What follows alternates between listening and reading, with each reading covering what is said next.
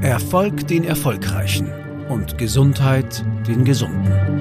Was Matthäus Evangelium und Monopoly gemeinsam haben. Eine Spurensuche. Sprache, Arbeit und Tortur.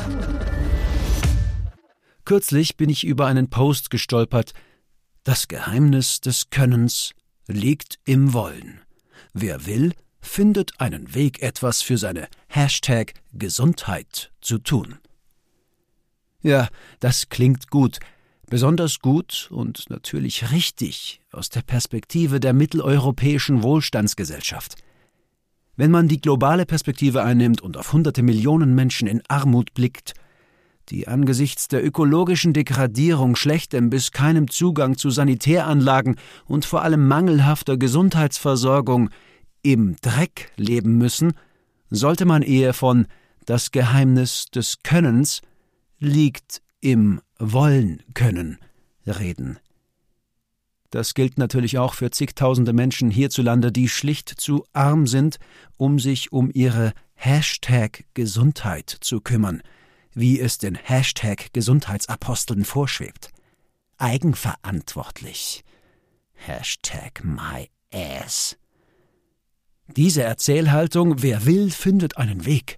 Wenn du es nur wirklich willst, wenn du nur hart genug an dir arbeitest, blendet völlig aus, wie und in welcher Umgebung der einzelne Mensch eingebettet ist. Hier wird es wieder gesungen, das alte Lied von der Leistungsgesellschaft, nur diesmal eben bezogen auf die Gesundheit. Diese Erzählung durchdringt also längst auch den Gesundheitsbereich und das dazugehörige Lifestyle-Blabla auf Social Media.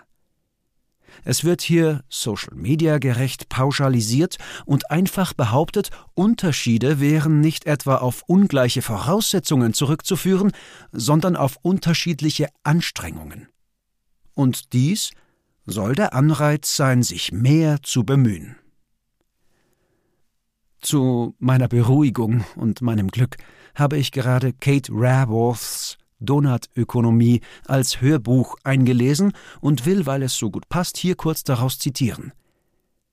In der Welt des Ungleichgewichts, in der wir leben, in der machtvolle, verstärkende Rückkopplungen wirken, können positive Zyklen des Reichtums und negative Zyklen der Armut dazu führen, dass Menschen, die sich ansonsten stark ähneln, an den entgegengesetzten Enden der Einkommensskala landen. Systemexperten sprechen in diesem Zusammenhang von der Erfolg den Erfolgreichen Falle, die zuschnappt, wenn der Sieger einer Spielrunde Gewinne vereinnahmt, die seine Chancen erhöhen, auch die nächste Runde zu gewinnen. Hm. Monopoly also. Mit anderen Worten, der Teufel scheißt auf den größten Haufen.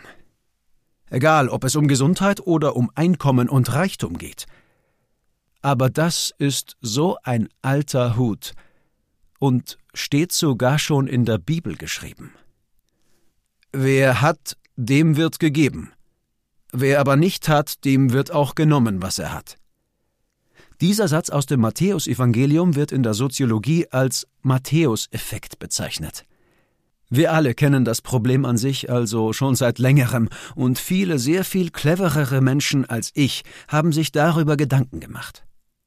Manche haben die Thematik auch erforscht und herausgefunden, dass sich Armut auch auf die Gesundheit auswirkt. So treten zum Beispiel Herzinfarkt, Schlaganfall, chronische Bronchitis, Osteoporose, Depression und viele weitere Krankheiten vermehrt bei von Armut Betroffenen auf. Aber ich will jetzt hier keine altklugen antikapitalistischen Vorschläge machen, sondern bleibe besser einfach bei Monopoly.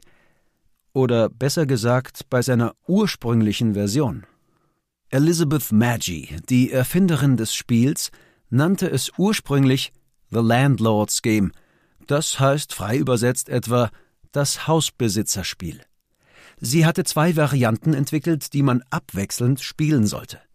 Die heutzutage allseits bekannte Variante Monopolist ist so angelegt, dass Spieler, die in der glücklichen Lage sind und am Anfang des Spiels Besitztümer für ausgedehnte Ländereien erwerben, schnell Hotels errichten und von den Mitspielern hohe Mieten verlangen können. Ziel des Spiels allumfassender Besitz, auch wenn die anderen Spieler in den Bankrott getrieben werden. Die in Vergessenheit geratene Spielvariante Reichtum lief etwas anders. Hier steigerte ein Spieler sein Vermögen, wenn er ein neues Grundstück erwarb, wird aber besteuert. Und das Spiel war erst entschieden, wenn der Spieler, der mit dem geringsten Startkapital begann, dieses verdoppelt hatte. Elizabeth Maggie wollte zeigen, dass die Einkünfte des Hausbesitzers auf der einen Seite immer auch Verelendung auf der anderen Seite erzeugen. Sie wollte, Zitat, auf praktische Weise das gegenwärtige System des Landerwerbs mit all seinen üblichen Folgen und Konsequenzen demonstrieren. Und uns so zu verstehen geben, dass unterschiedliche Herangehensweisen an Grundbesitz zu völlig konträren gesellschaftlichen Resultaten führen können. In den 1930er Jahren erwarb der Spielehersteller Parker Brothers von Maggi das Patent für The Landlord's Game und brachte es unter dem Namen Monopoly in seiner einseitigen Version auf den Markt.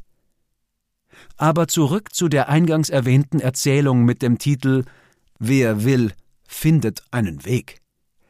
Diese schnell dahingesagte Phrase blendet einfach völlig aus, dass die Konzentrationsmuster zu durchbrechen nur möglich sein kann, wenn eine übergeordnete Instanz Regeln aufstellt, die Situationen schaffen, um das Modell Erfolg den Erfolgreichen aufzubrechen und endlich Möglichkeiten eröffnen für jene, die nichts haben. Denn wenn der Weg privatisiert ist und ich mir aber den Wegezoll nicht leisten kann, spielt mein Wille, den Weg zu bewältigen, schlicht keine Rolle. Danke fürs Zuhören.